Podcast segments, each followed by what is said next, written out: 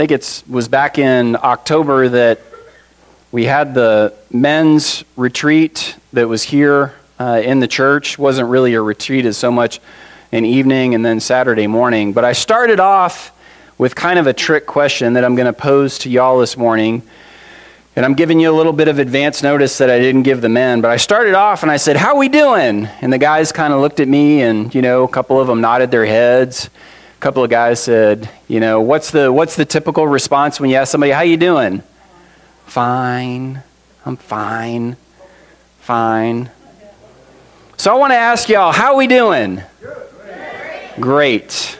See, I told you, I warned you that I was setting you up, and y'all still answered, but that's okay. See, the question isn't about how am I doing, not talking about how are you doing personally, emotionally, physically, financially. Not asking about that. I'm asking about the ministry of the church. And that kind of changes things a little bit. See, it's amazing to me the things that we invite into our lives, the things that we actually have to be conscious of and invite into our lives. And then the next thing we knew, know, like an addict, that they've consumed us. Drama. The drama that we invite into our lives, and we look at high school girls and we say, well, that, that's really where drama is. And then our kids look at us and they're sitting there going, Mom and Dad are involved in so much drama. Maybe we were ignored. Maybe it was even at church a perceived slight, an offense when we really didn't even know everything that was going on behind the scenes. And yet we harbor a grudge and we hang on to it. And then with venom, we look at everyone with our eyes and we assume that everybody's out to get us. And we stop being a part of the ministry of the church. When we do participate in ministry of the church, oftentimes we bring our garbage, our baggage along with us. I'm telling you, I'm getting to anticipating Messiah, but I'm going to lay some foundational work. Because I really wonder, I really wonder, how are we doing? How are we doing? I'm going to ask you, I told you to turn to, or have Matthew 11 earmarked, and I'm going to ask you to turn somewhere else a few chapters after that. Matthew 16. Scholars sometimes say that this is the, the pivotal chapter, the, the pivotal verse in Matthew. It's talking about Peter's confession of Messiah. 1613 says, When Jesus came to the of, region of Caesarea Philippi, that's in the Gentile area, far to the north, he asked his disciples, Who do people say that the Son of Man is? And the disciples responded, Some say John the Baptist, others say Elijah, still others Jeremiah or one of the prophets. But you, Jesus asked in verse 15, he asked them, Who do you my disciples, who do you say I am? Simon Peter, you got to love Peter. Oftentimes he just ran his mouth without engaging his brain. Simon Peter answered, You are the Messiah, the Son of the living God. Who do you say I am? You are the Messiah, the Son of the living God. Jesus responded, Simon, son of Jonah. You are blessed because flesh and blood did not reveal this to you, but my Father in heaven. And I also say to you, you are Peter, and on this rock, not referring to Peter, but his confession, on this rock, I will build my church. Pay attention because here's where we're going. On this rock, I will build my church and the gates of hell will not overpower it. So I want to ask us again how are we doing? If the ministry of the church manifests itself in a lot of different ways, but ultimately it's us, the church, the bride and body of Christ, taking it to the gates of hell the prison where people who are captives, who are lost in sin, blind, deaf, lame, starving for the gospel. And see, all of the ministries that we engage in, they all have one thing in common taking it to the gates of hell and setting captives free. And if we're not doing that, guess what, folks? We aren't doing anything. We can put on a women's dinner, great. Did we reach anyone? It's wonderful. I'm not knocking the fact that we had one. I think it's wonderful. Because my wife told me that some of the ladies from the church invited friends and neighbors and that they were here. Maybe they've never heard the gospel before. Guess what, everyone? It wasn't about a dinner. And if it was, then you completely missed the point. Some of the folks in the church have asked me, they said, Why did we spend $10,000 on a playground? It's kind of like when Judas said to Jesus, You know, why is it that we're, we're that woman that she had that perfume and she broke it and she poured it all over you?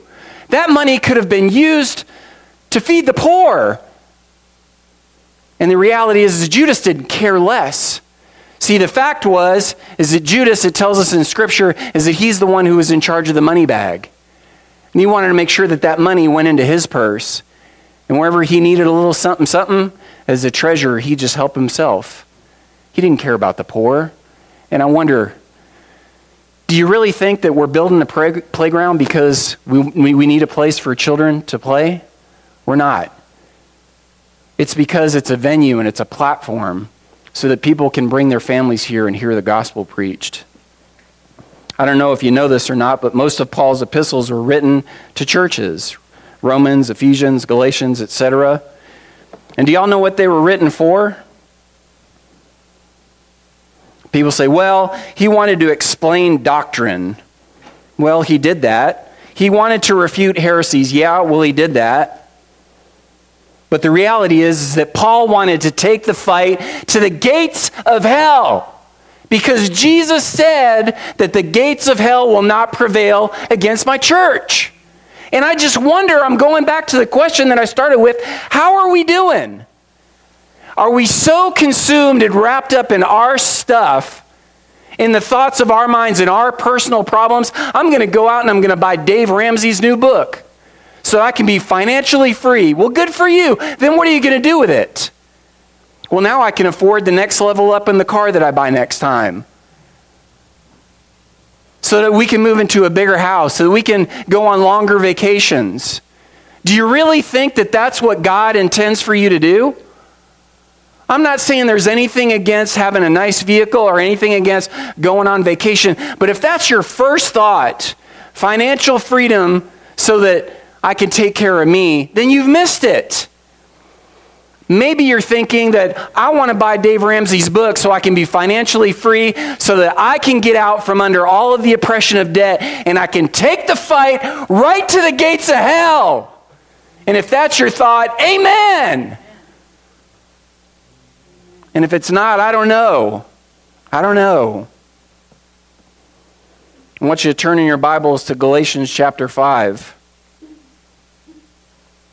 In Galatians chapter 5, I love this. I love this chapter and I love the ending because Paul makes it. One time I preached something or I taught something, and someone in the congregation said, You know what? I love it when you just make things simple. When you just make it super simple and you give me that golden nugget that I can walk away with, then I feel like I can handle that. I've got one thing, one responsibility to preach the gospel. And in Galatians chapter 5 and verse 13, Paul's writing to the church in the Galactic region in Galatia, and he says, For you, the people in the church in the area of that Galactic region, for you are called to freedom, brothers. Only don't use this freedom as an opportunity for the flesh. Tune in, listen. Don't use it as freedom and opportunity for the flesh, but serve one another through love. Did y'all hear that? Serve one another through love, for the entire law, if you want it simple, and I do, the entire law is fulfilled in one statement love your neighbor. He doesn't say worry about your problems, he doesn't say try to get out of financial debt. He doesn't say bring your garbage and your baggage to church. He doesn't say to be divisive. As a matter of fact, he goes on and he says, you know what? In fact, see, there's this conflict, there's this huge contrast between the works of the flesh and the works of the Spirit, and they don't go along with one another. You're either in one or you're in the other. And he says, now the works of the flesh are obvious sexual immorality, moral impurity, promiscuity. We say, well, I don't do that. I don't do that. Idolatry. I don't have a big Asherah pole in my backyard. I don't have to worry about that. Sorcery. Nope. Haven't even read any Harry Potter books, so I'm not doing that. What about hatred? What about strife and malice and jealousy? What about those things? What about outbursts of anger? Selfish ambition. Here's the beauty of this dissensions and factions. You know how many churches have split over ridiculous things? People have got their feelings, their, their little sensibilities hurt because something happened that they didn't have a vote on. Envy, drunkenness, carousing, and anything similar. And he goes on to say that those who practice such things those who practice like an Olympic athlete training is that you got to go out of your way and you got to practice those things. You wake up in the morning, I'm going to hold on to that grudge. I'm going to be angry at that person. You have to make a conscious mental effort to be angry, to be spiteful, to be divisive. When someone comes to you with a word of gossip, instead of rebuking them and correcting them, we buy into it and we say, you know what? Yeah, you're right. I can't believe that happened. I got my feelings hurt. Serve one another through love. I'm going to ask you to turn to the book of Revelation. I promise we're getting to Matthew 11. We're going to get there, but I'm laying some foundation here. I asked a question to begin How are we doing? See, there's a lot of churches that think they're doing a great job. Jesus came along in the book of Revelation and he provided a little bit of course correction. Chapter 2 says the, the letter at Ephesus to the angel of the church in Ephesus in 2 1, write, the one who holds the seven stars in his right hand and who walks among the seven gold lampstands says, I know your works, your labor, and your endurance, and that you cannot tolerate evil. Sounds pretty good, right? You have tested those who call themselves apostles, and they're not. Sounds pretty good, right? And you have found them to be liars. Sounds pretty good, right? You also possess endurance. Sounds pretty good, right? You tolerated many things because of my name. You've not grown weary. But, y'all ready? Sounds like Jesus is pumping them up, and then he gives them a little dose of reality. But I have this one thing against you. You've abandoned the love you had at first. And then he goes on to the church at Smyrna. Says to the angel of the church in Smyrna, he doesn't really have a rebuke for them, but he says, uh, Be faithful until death, and I will give you the crown of life. Endure to the church in Pergamum in verse 12. It says, To the angel of the church in Pergamum, right? The one who has sharp two edged sword says, I know where you live, where Satan's throne is, and you're holding on to my name. Sounds pretty good. You did not deny your faith in me even in the days of Antipas, times of persecution. Fast forward to verse 14. But, see, when Jesus says, but, you better tremble, you better listen. But I have a few things against you. You have some who would hold to the teaching of Balaam, that Old Testament guy, the one who hired himself out as a prophet to the person or the nation who was willing to pay him the most. He was a mercenary. He was a mercenary prophet for hire. Verse 18, it says to the church in Thyatira, to the angel of the church at Thyatira wrote, The Son of God, the one whose eyes are like a fiery flame, whose feet are like fine bronze, says, I know your works, your love, your faithfulness, service, endurance. Your last works are greater than the first, but, there it is, I have this against you. You tolerate the woman Jezebel See, you're doing a lot of good stuff. You've got some really incredible programs going on at your church, but See, you've either got it all squared away, you're either taking the fight to the gates of hell, or you're not doing anything. You're not. But I've got this against you. See, you got this woman, Jezebel, who calls herself a prophetess, and you tolerate it. And you tolerate her teaching, and she deceives many to commit sexual immorality. Beginning of chapter 3, it says, To the angel of the church at Sardis writes, The one who has the seven spirits of God and the seven stars says, I know your works. You have a reputation for being alive, but you're dead. See, on the outside, the externals, you got a really cool building project that you just finished. Everything looks great. You got some neon signs, you got a full band and a choir. You're just rocking it. But the reality is, is that deep inside, when you scratch away all that stuff, is you're dead. The letter of Philadelphia in verse 7, 3 7, it says, To the angel of the church in Philadelphia, right? And then he goes on, he really doesn't have a rebuke against them either. Verse 13, he says, I'm coming quickly. Hold on, persevere, endure to what you have so that no one takes your crown. See, there's an active responsibility that we have as members of the church. It doesn't say just kick back and wait for Jesus to return. It says we're supposed to be involved. We're supposed to be eagerly anticipating. And then the last one to the letter the church at Laodicea, one of my favorites. To the angel of the church in Laodicea, write, the Amen, the faithful and true witness, the originator of God's creation, says, I know your works, church, that you're neither hot or cold.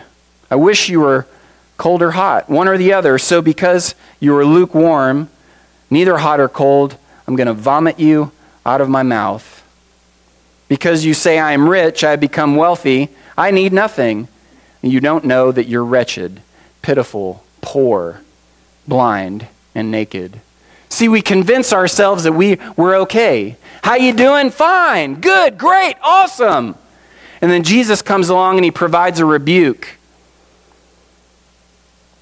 And then we get offended and we say, you know what? I'm going to pack up shop and I'm going to go down there to that other church where the pastor doesn't talk to me like that. How we doing, church? I want you to turn now to Matthew chapter 11.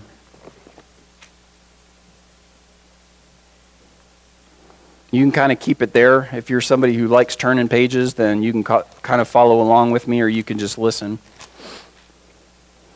I'm going to set the table here, holding on to all of that that we just talked about, anticipating Messiah. I'm actually going to start off with a couple of other areas and then we're going to come back to Matthew 11. And Matthew chapter 3, 1 through 7. I'm going to read it for you. In those days, John the Baptist came preaching in the wilderness of Judea and saying, Repent, turn from your sin, because the kingdom of heaven has come near. For he is the one spoken of through the prophet Isaiah who said, A voice of one crying out in the wilderness, Prepare the way for the Lord, make his path straight. John himself had a camel hair garment with a leather belt around his waist, and his food was locusts and wild honey. Then people from Jerusalem, all Judea, and the vicinity of the Jordan were flocking to him. And they were baptized by him in the Jordan River and confessed their sins. When he saw many of the Pharisees and Sadducees coming to the place of his baptism, he said to them, Brood of vipers, who warned you to flee from the coming wrath? I don't know if you've ever done a study of this or asked, why does he call them a brood of vipers? Does anybody know what's a brood of vipers? Yeah, it's the offspring. It's what you would call like when a mama snake gives birth to her little baby snakes and she has her little, you know, brood of vipers. So when you go back to Genesis 3, John read it for us Wednesday night is God is cursing the serpent, and he says to the serpent, There will be enmity between you, serpent, and the woman, and between your offspring, serpent, brood of vipers, and hers. So when John the Baptist calls the religious leaders of the day a brood of vipers, there's nothing that could have been more offensive to them. He's identifying them with the enemy.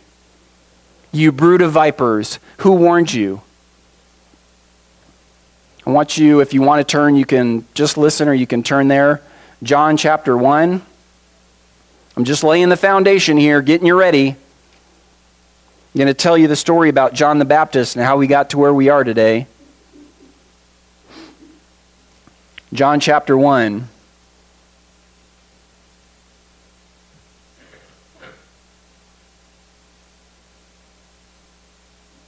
This is John's testimony when the Jews from Jerusalem sent priests and Levites to ask him, Who are you? He didn't refuse to answer, but he declared, I'm not Messiah. What then? They asked him. Are you Elijah? I'm not, he said. Are you the prophet? No, he answered. Who are you then? They asked. We need to give an answer to those who sent us. What can you tell us about yourself?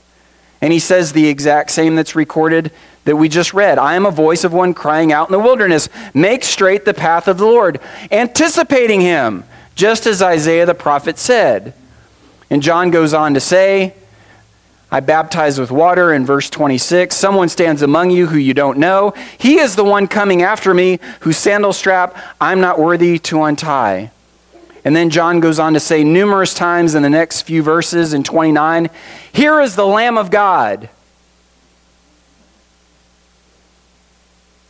Verse 34 I have seen and testified that he, Jesus, the Messiah, is the Son of God. Then again in 36, he says, when he saw Jesus passing by, he said, Look, behold, the Lamb of God. Sounds pretty confident, doesn't he? He's taking care of business, baptizing, and then he sees Jesus, and his immediate response is even before this, when he was still in his mother's womb, he knew who Jesus was. He leapt and he sees him there that day and he calls out and he points out over and over again that is the Son of God, that is the Lamb of God. Mark chapter 6.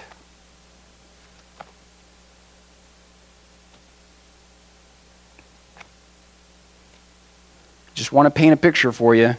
We're going somewhere with this. Mark chapter 6, verse 17. Herod himself had given order to arrest John and to chain him in prison on account of Herodias, his brother Philip's wife, whom he had married. So Herod had ma- ma- married his brother's wife. Doesn't say that his brother was dead, it just says that he married his brother's wife. John, John the Baptist, had been telling Herod, It's not lawful for you to marry your brother's wife. So Herodias held a grudge against John and wanted to kill him, but she could not because Herod was in awe of John and he was protecting him, knowing he was a righteous and holy man. When Herod heard him, he would be very disturbed, yet he would hear him gladly. All right. Now, having laid that foundation, I think we're ready. Matthew 11. Matthew 11, 1 through 6. When Jesus had finished giving orders to his 12 disciples, he moved on from there to teach and preach in other towns. When John, that's John the Baptist, heard in prison, which we just read about, what when he heard in prison what the Messiah was doing, he sent a message by his disciples and asked him, "Are you the one who is to come, or should we expect someone else?" Jesus replied to John's disciples, Go and report to John what you have heard and seen. The blind see, the lame walk, those with skin diseases are healed, the deaf hear, the dead are raised, and the poor are told the good news. And if anyone is not offended because of me, he is blessed. We're going to look at verses 2 and 3 here first. And if you're taking notes, you can write down Anticipating Messiah shatters our expectations.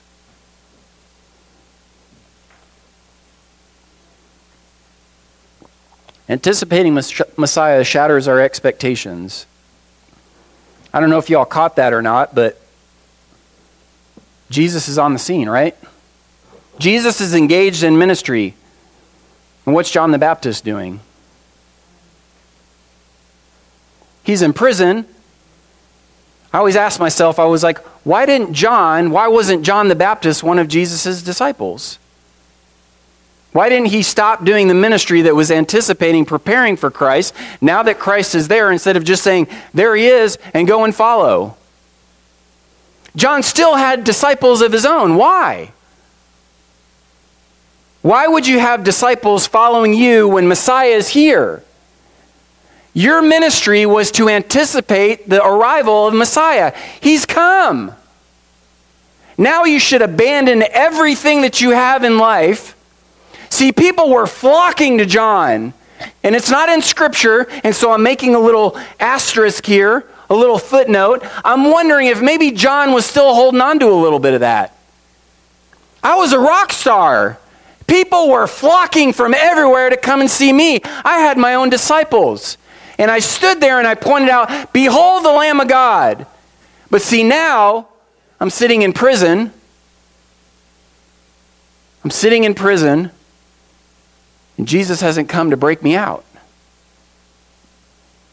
And I'm in prison. In fact, the reason wasn't for preaching the gospel. Why is John in prison? Because he's the morality police. Is that your ministry? Is that our ministry? Is that the ministry of anticipating Messiah? Is that we go around and we point the finger at people? Tanya, you shouldn't be doing that. Bud, you shouldn't be doing that. Deborah, ha, ha, I caught you. Lana, I see you back there. Robert, hey, watching you. That's not my job. That's not our job.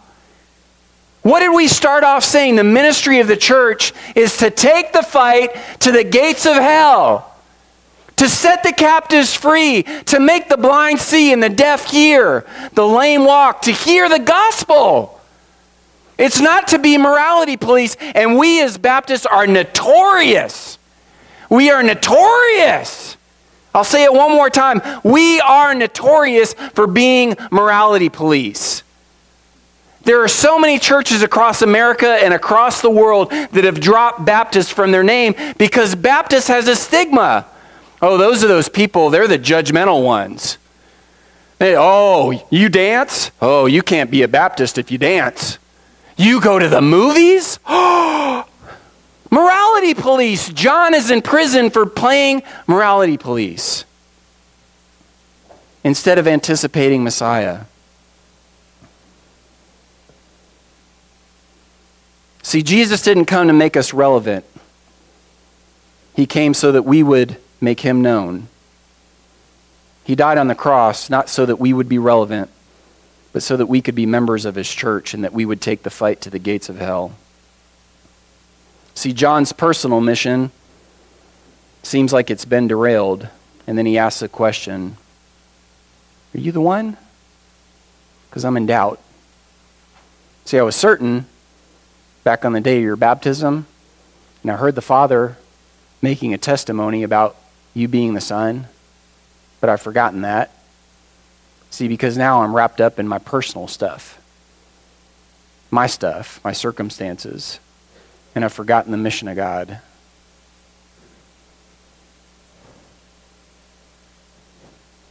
Anticipating Messiah shatters our expectations. Let's look at verse 4 and 5.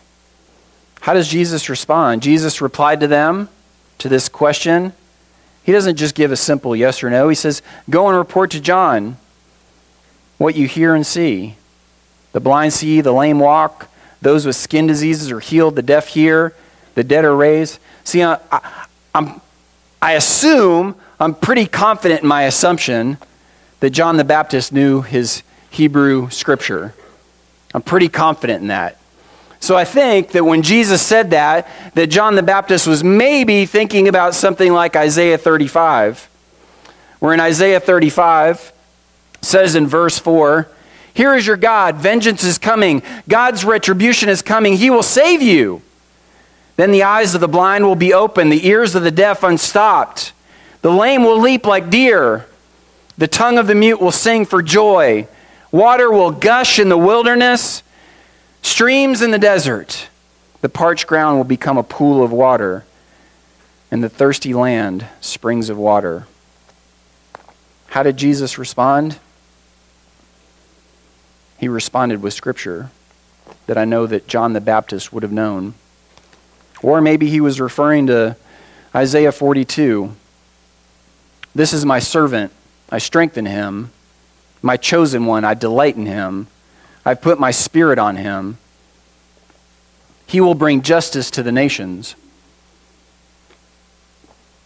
And then in 42, verse 6, it says, I, the Lord, have called you for a righteous purpose, and I will hold you by your hand. I will keep you. I will make you a covenant for the people, a light to the nations, in order to open blind eyes, to bring out prisoners. See, prisoners are locked in behind gates from the dungeon and those sitting in darkness in the prison house. How we doing? How we doing?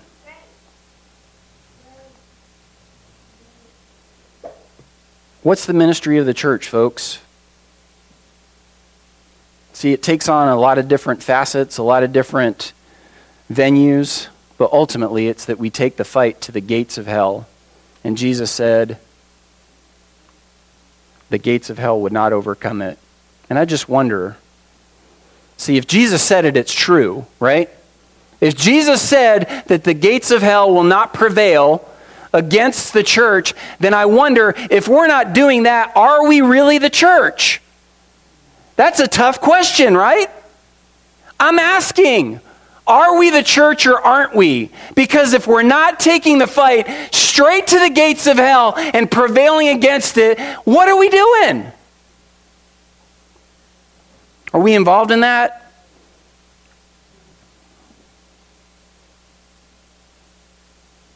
Are you the one who is to come?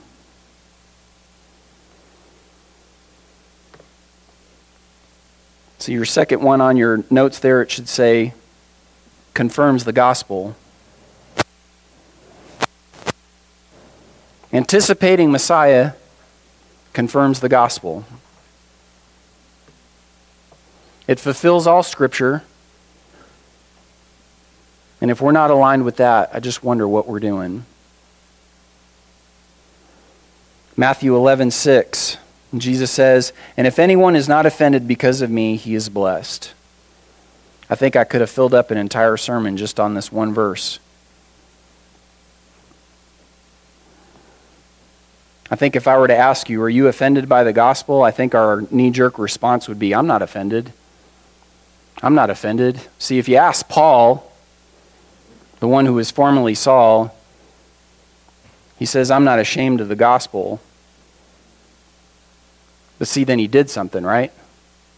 He went on mission trips. He took it as far as he could possibly go. He was thrown in prison. He was beaten. He was shipwrecked. Are you offended? I'm going to ask a couple of questions. You don't have to answer out loud. I prefer that you don't. When's the last time you shared the gospel? Maybe at work, maybe with a neighbor, Maybe it was at Walmart. And you saw somebody whose car wouldn't start and you had some jumper cables ready to go because you knew someday God's going to give me an opportunity and I'm going to be ready for it. And it's not about jump starting this person's car. It's not just about being kind like we think of the Good Samaritan. It's about creating opportunities to share the gospel. When's the last time you invited someone to church? Mike Jaffe's not here today, but I thank God that Mike has become a part of our fellowship. And I look at him, his wife Sue is here today.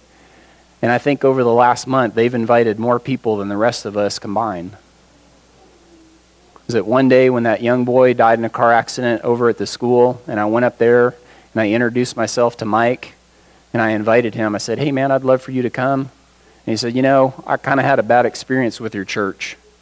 And I said, Well, I'm really sorry to hear that he said, Yeah, we went up there and uh, when you guys were doing your garage sale, and he said, There wasn't a single person that even said hi to me. Not a single person. He said, I looked out and I saw all these light blue shirts and they were kind of in their little clumps. together. And I wonder if that's changed. I wonder as I stand up here and I say Mike Jaffe, how many of you say, Well, I don't even know who that is? Why don't you? Why don't you know who Mike is? Why don't you have Mike's phone number? You're not offended by the gospel, really? You're not offended by Christ? When's the last time you had a gospel centered conversation? Are you walking with Jesus as a disciple, or are you the morality police? There's a friend of mine that from one of the churches that I served at previously, and when he was there, my ministry wasn't preaching. I was kind of lower on the totem pole, so to speak. And I was in charge of the hospitality ministry at the church, and they called me a connections pastor. And there was a guy that, uh, wonderful man, and I met him through the men's ministry there. And one time I, I was telling my wife this the other day that he was talking to some other guys, and I overheard him, and he was saying about how he and his wife and his little girl that they were at a restaurant. I think it was at Chili's. And he said that there was a young man and a young woman that were sitting directly across from them. And he said that he heard the young man uh, using inappropriate language. And he said he got up and he went over and he sat down at their table directly across from the young man. And he said, You know, if this was my daughter, I wouldn't want you talking to her that way. And I shared with Christine that my friend said that he spent about 15 minutes sitting at the table talking with them, and he shared the gospel with them.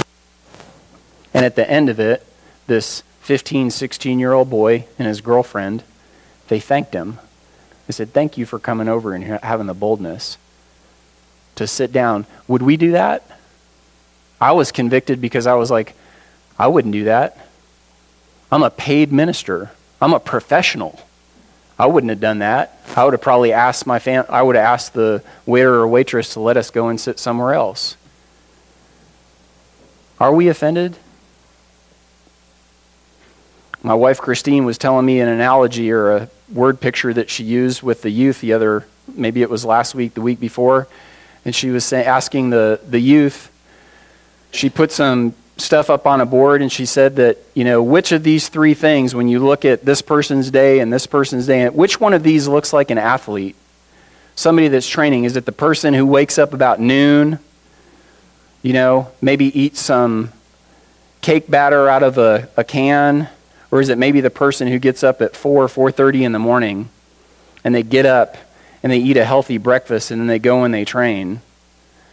And when you think about that, when you think about as Christians, why is it that people who are involved in the CrossFit games, why is it that people who are Olympic athletes, that everything in their lives revolves around the goal that they're trying to accomplish? What's your goal? Do you wake up every morning and say, I'm going to eat, I'm going to sleep, and I'm going to train? I'm going to know God's word. So when I get into a situation and somebody asks me a question, or do we sit there and we go, ha, we're more like the person who gets up whenever we want, that eats cake batter out of a can? That's, that's Pastor Kevin's job.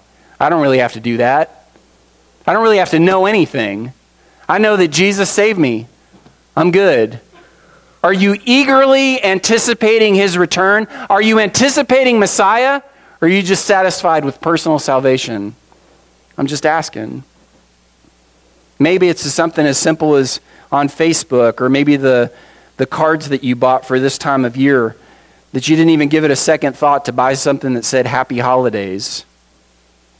I handed out Christmas cards this morning, and I say Christmas cards because I'm intentional about everything that I do. I don't care if you have happy holidays. I want you to have a wonderful Christmas season. Because what I'm celebrating, what you should be celebrating, is the advent of Messiah. I don't care if you celebrate Kwanzaa or whatever other, maybe it's Festivus. I don't know what it is that other people celebrate, and I don't care. Well, Pastor, that's a little insensitive. I want people to know that I celebrate the risen Lord, the creator of the universe, and if you're not celebrating him, then you are destined and bound for eternal separation. And I want you to know, and I don't care if you think I'm PC. I want you to be moved from the prison of hell behind those gates of Hades, and I want you to be moved from there. I want the deaf to hear, I want the blind to see, I want the lame to walk, I want prisoners to hear the gospel. Do you? Or are you afraid you're going to offend someone? Last week, my wife pointed out that there's a Christian singer, her name's Lauren Daigle. She's very popular these days. She's come out with some incredible songs, and she's been gifted with an amazing voice. And it seems to me what's really sad about that is that Christian artists, that their goal, instead of glorifying Christ, is that their ultimate goal seems to be for a lot of them is crossover. Crossover. I want people that are out there, you know, that, that are in the secular world, I want them, you know, so I'll kind of water down the doctrine in my songs. I won't make it overtly Christian. She had an opportunity on the Ellen DeGeneres show, reaching millions and millions of people. When Ellen asked her about homosexuality and what the Bible had to say about it, she said, Well, I'm still figuring that out. I tell people, go and read the Bible yourself and figure it out. It's really clear. And we're not saying, see, because Ellen set her up. No matter what you say, you're going to be wrong when you trust in yourself. But if she had stood her ground and said, Ellen, I'll tell you, I don't really have a personal opinion because opinions don't matter in this world. What matters, and whip out your pocket Bible that Vincent gave you from the Gideon's International, you say, Let me read to you from Romans chapter 1. I'm going to read to you from Romans chapter 1. This is God's word. And if you didn't know that was coming, Lauren, then you didn't pray about it. Because God has given you an opportunity to reach people. And instead, she just sat there on the fence. Are you offended? See, because what Jesus said, and anyone who is not offended because of me is blessed. Guess what that means for people who are offended by him? You're not. See, the opposite of a blessing is a curse. The gospel, anticipating Messiah, causes offense to many. See, that's not a license for us to be offensive. Share with my students in my apologetics class. I heard them, I had them memorize 1 Peter 3:15, revere Christ as Lord. And at the end of that verse, it says that we're supposed to do it the way that we do apologetics, that we have our defense, is that we do it with gentleness and respect. It doesn't mean that we're supposed to be offensive to other people. Some of you may be thinking, Pastor, well, that's great, but you forgot verse 1. I'm getting there. I'm getting there. I told you I'm intentional about what I do. When Jesus had finished giving orders to his 12 disciples, he moved on from there to teach and preach in their towns. See, Jesus didn't die on a cross to hang out with us in our circumstances, to be our own personal Jesus. He didn't. He didn't die on a cross to enable us in our drama. There's a reason why he's the deliverer. He delivers us from those things, from the muck and the mire, and sets our feet upon a rock. Jesus finished giving detailed instructions, giving orders to his 12 disciples, and he moved on from there. I want you to look down in chapter 11 of Matthew. 11:11 it says I assure you among those born of women no one greater than John the Baptist has appeared but the least in the kingdom of heaven is greater than he. From the days of John the Baptist until now the kingdom of heaven has been doing what? It's been forcefully advancing. See, it says when Jesus had given his disciples detailed instructions, you know everything that you need to know. Do y'all realize that? You know everything that you need to know. Jesus is Messiah. He died on the cross. Call out to him, ask him for the gift of faith. Love your neighbor as yourself. Consider others as more important than yourself. And if you're not doing that, then you're failing. If you're not taking it to the gates of hell, you're failing. We're failing as a church. It's been forcefully advancing. See, we get to make a choice. You're either going to participate in that advancing kingdom of God or you're not. Anticipating Messiah doesn't mean that you're sitting back on the sofa going, Well, Jesus is coming back someday. I'm good.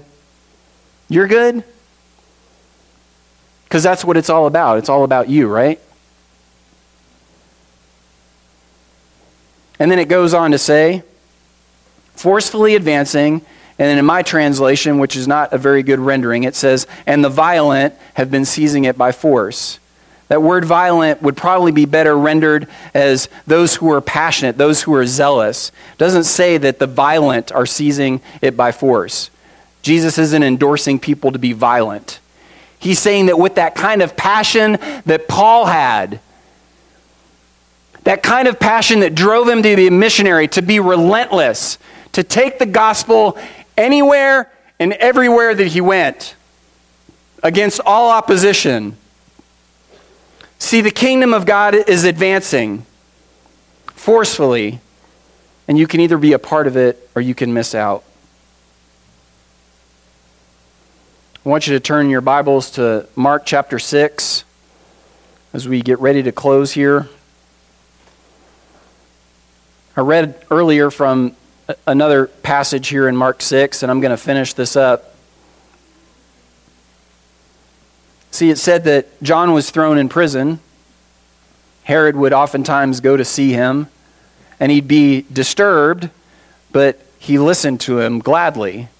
And then in verse 21, it says, Now an opportune time came at his birthday when Herod gave a banquet for the nobles, military commanders, and leaders in Galilee. When Herodias, the woman that was his brother's wife, he married, when her daughter came in and danced, she pleased Herod and his guests. The king said to the girl, Ask me whatever you want, and I'll give it to you. So he swore an oath to her, Whatever you ask me, I'll give to you up to half my kingdom. Then she went out and said to her mother, What should I ask for? John the Baptist's head, mother said. Immediately she hurried to the king and said, I want you to give me the head of John the Baptist on a platter right now. Though the king was deeply distressed because of his oath and his guests, he did not want to refuse her. The king immediately sent for an executioner and commanded him to bring John's head. So he went and beheaded him in prison, brought his head on a platter, and gave it to the girl. Then the girl gave it to her mother. started off saying that anticipating Messiah shatters our expectation. Anticipating Messiah requires total surrender. I wonder, because Scripture doesn't tell us, if John, when Jesus provided that answer, where he landed. Was he disappointed? Did he still question? Or was he content to die there in prison without Jesus breaking him out, without there being a big Hollywood explosion like Arnold Schwarzenegger? So I want to ask you again how are we doing? Are you zealous for Christ and his mission?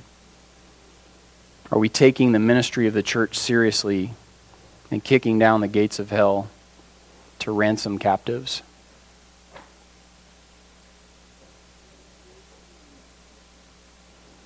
Are we truly expecting him? Are we truly anticipating Messiah? How are we doing? Let's pray together.